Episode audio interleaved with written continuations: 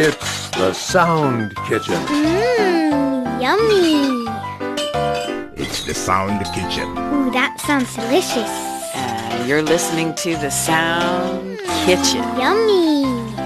And Susan Owensby's cooking.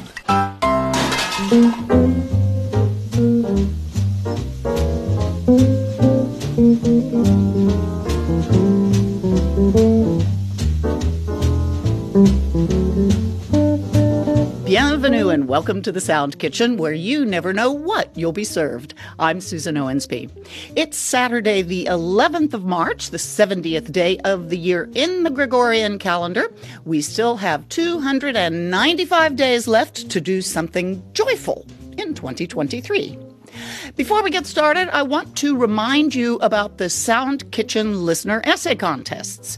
You know, I'm always asking you to get into this kitchen and help me cook. I definitely don't believe in the maxim, too many cooks spoil the broth. I say, the more the cooks, the better the broth. So don't just send in your answer to the quiz. Go a little further and share who and how you are with your fellow listeners. An essay contest I am especially fond of is inspired by Edward Murrow, the great American radio journalist. Every evening on his radio show in the 1950s, a listener would read an essay about the principles that guided his life. This is how Murrow introduced the series. This I Believe. By that name, we bring you a new series of radio broadcasts presenting the personal philosophies of thoughtful men and women in all walks of life. In this brief time each night, a banker or a butcher, a painter or a social worker, people of all kinds who need have nothing more in common than integrity, a real honesty, will talk out loud about the rules they live by, the things they have found to be the basic values in their lives.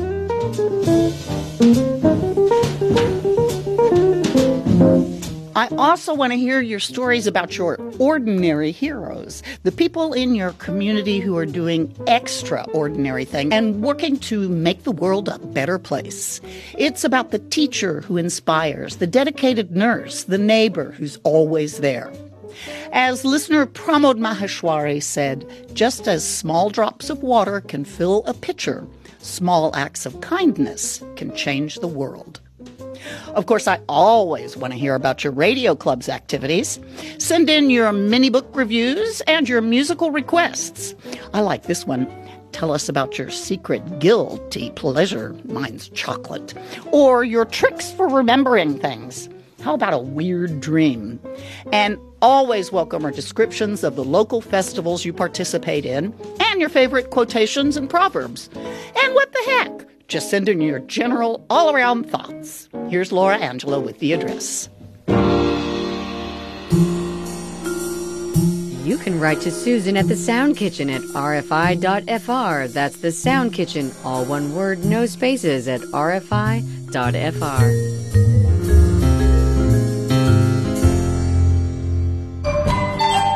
Good afternoon. This is Samuel Francis. I'm calling from the sunny island of Jamaica in the Caribbean. You're listening to The Sound Kitchen with Susan Owensby. Yay! I have both my radio brothers with me today. Erwan Rome is behind the glass window in front of us at the control board. Hey, Erwan. And the sweet Fitz, otherwise known as Michael Fitzpatrick, is back after 2 weeks of wandering around Europe, all rested and raring to go with your delicious Sound Kitchen ingredients, your answers to the bonus question on the Listener's Corner. Rested and raring to go. Steady on there. I'm upright, so let's be thankful. There's music from Erwan too, but... Are you ready? I do hope so. And I hope so too, because it's... time for the quiz.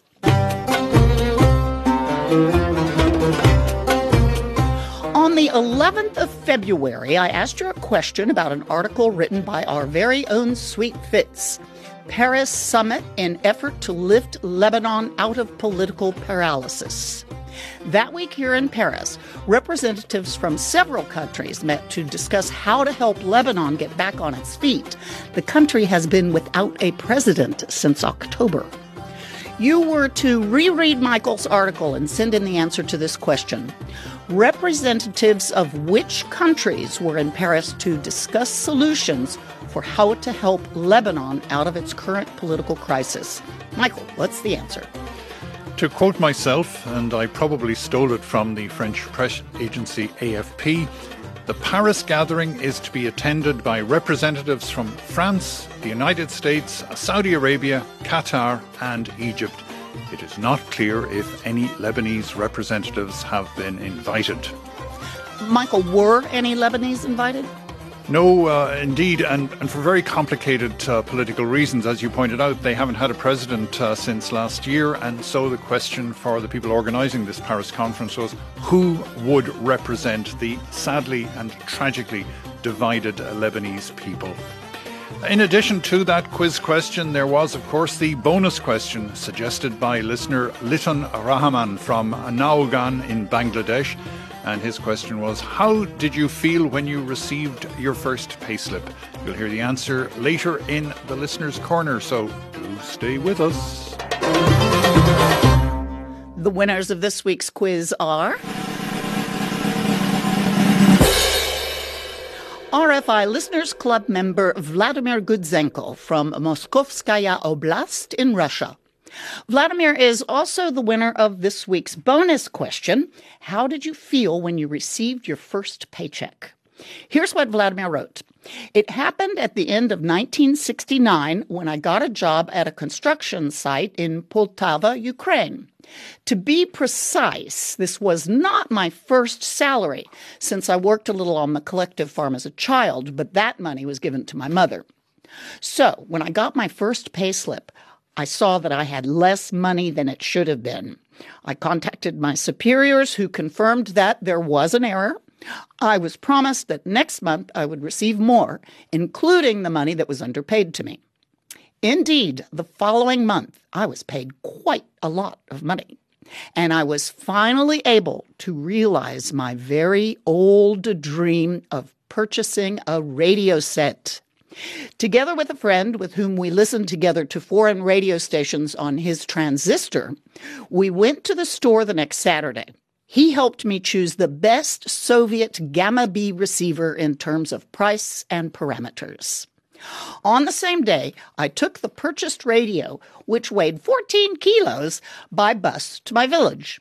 On that cold December day, it was raining and snowing, and I had to walk 7 kilometers from the bus stop. I happily reached my home and did not even catch a cold or get sick.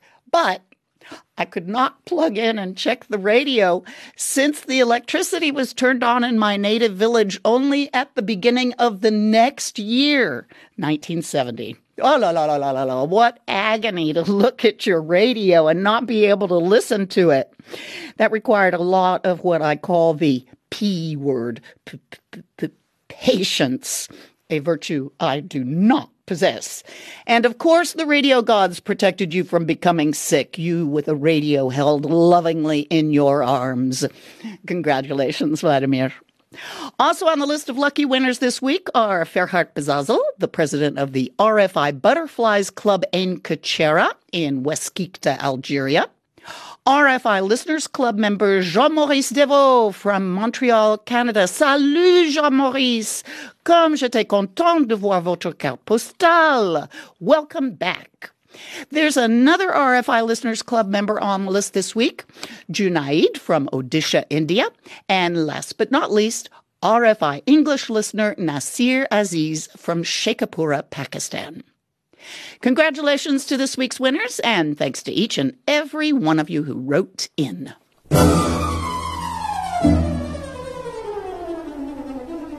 Earlier this week, we published an article about the Pan-African Film and Television Festival of Ouagadougou. Tunisian thriller Ashkal snags top gong at Africa's FESPACO Film Fest. Known by its French acronym FESPACO, which was founded in 1969, it's the African continent's most prestigious film festival, and it's held every 2 years in Burkina Faso's capital, Ouagadougou. Only films by African filmmakers that are chiefly produced in Africa are on the roster at FESPACO. There were 170 films in this year's competition. The theme was Cinemas of Africa and Culture of Peace. Our article, Tunisian thriller Ashkal snags top gong at Africa's FESPACO Film Fest, is about this year's winner, Tunisian director Youssef Chebbi, for his murder mystery, Ashkal. I want you to reread our article and answer me this. Who won the Silver Stallion, the festival's second prize, and who won the third prize? Again, reread our article, Tunisian thriller Ashkal snags top gong at Africa's FESPACO Film Fest, and send in the answer to these two questions. Who won the second prize? And who won the third prize at this year's FESPACO Film Festival? You'll find our article on the Sound Kitchen page on our website, rfienglish.com, as well as on the Sound Kitchen and Club's Facebook pages. Michael, what's this week's bonus question? This one was suggested by Mahesh Jain, who is president of the Aurify Club in Delhi. He's also a teacher, and you can tell he's an educator from his question, which is, what is, for you, the best part of your country's constitution? This week's bonus question is about the National Constitution, and it will require a bit of worthwhile work since you'll have to actually read the fundamental law of your country once again. So do your research and answer Mahesh's question. What is, for you, the best part of your country's constitution? And remember, we're always happy to hear your ideas for future bonus questions, so do send them right in. Mine for the U.S.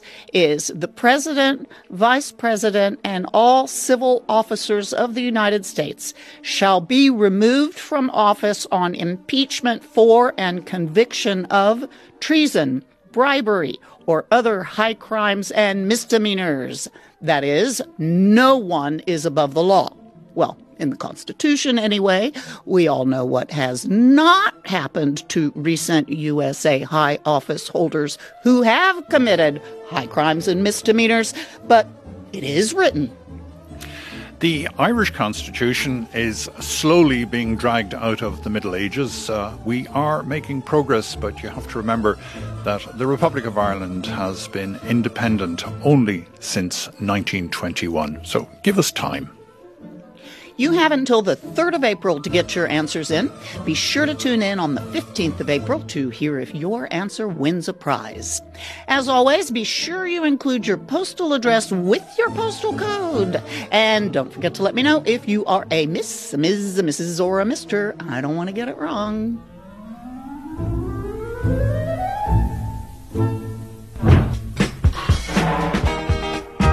Send your quiz answers to english.service@rfi.fr.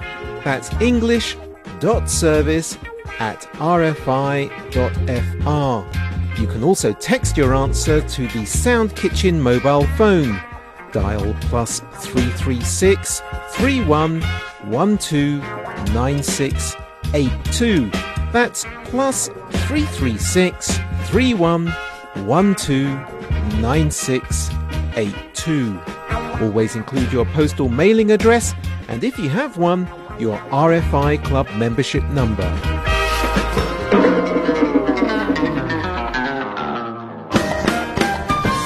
It's ePOP time. The ePOP video competition is ready for your videos.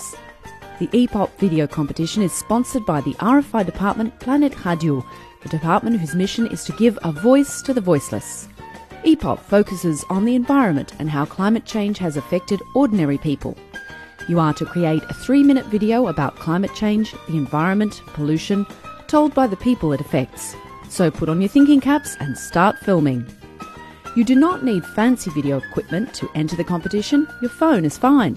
And you do not need to be a member of the RFI clubs to enter. Everyone is welcome. And by the way, the prizes are incredibly generous. Go to the ePOP page, epop.network/en, to read about past competitions, watch past videos, and read the regulations for your entry. You can also write to us at thesoundkitchen@rfi.fr and we'll forward your email to Planète Radio. Again, the ePOP information page is at epop.network/en. That's epop.network/en. The competition closes on the 20th of April, so get to work. We expect to be bombarded with entries from the English speakers. And now, more from and about you. It's time for the Listener's Corner. Take it away, Michael.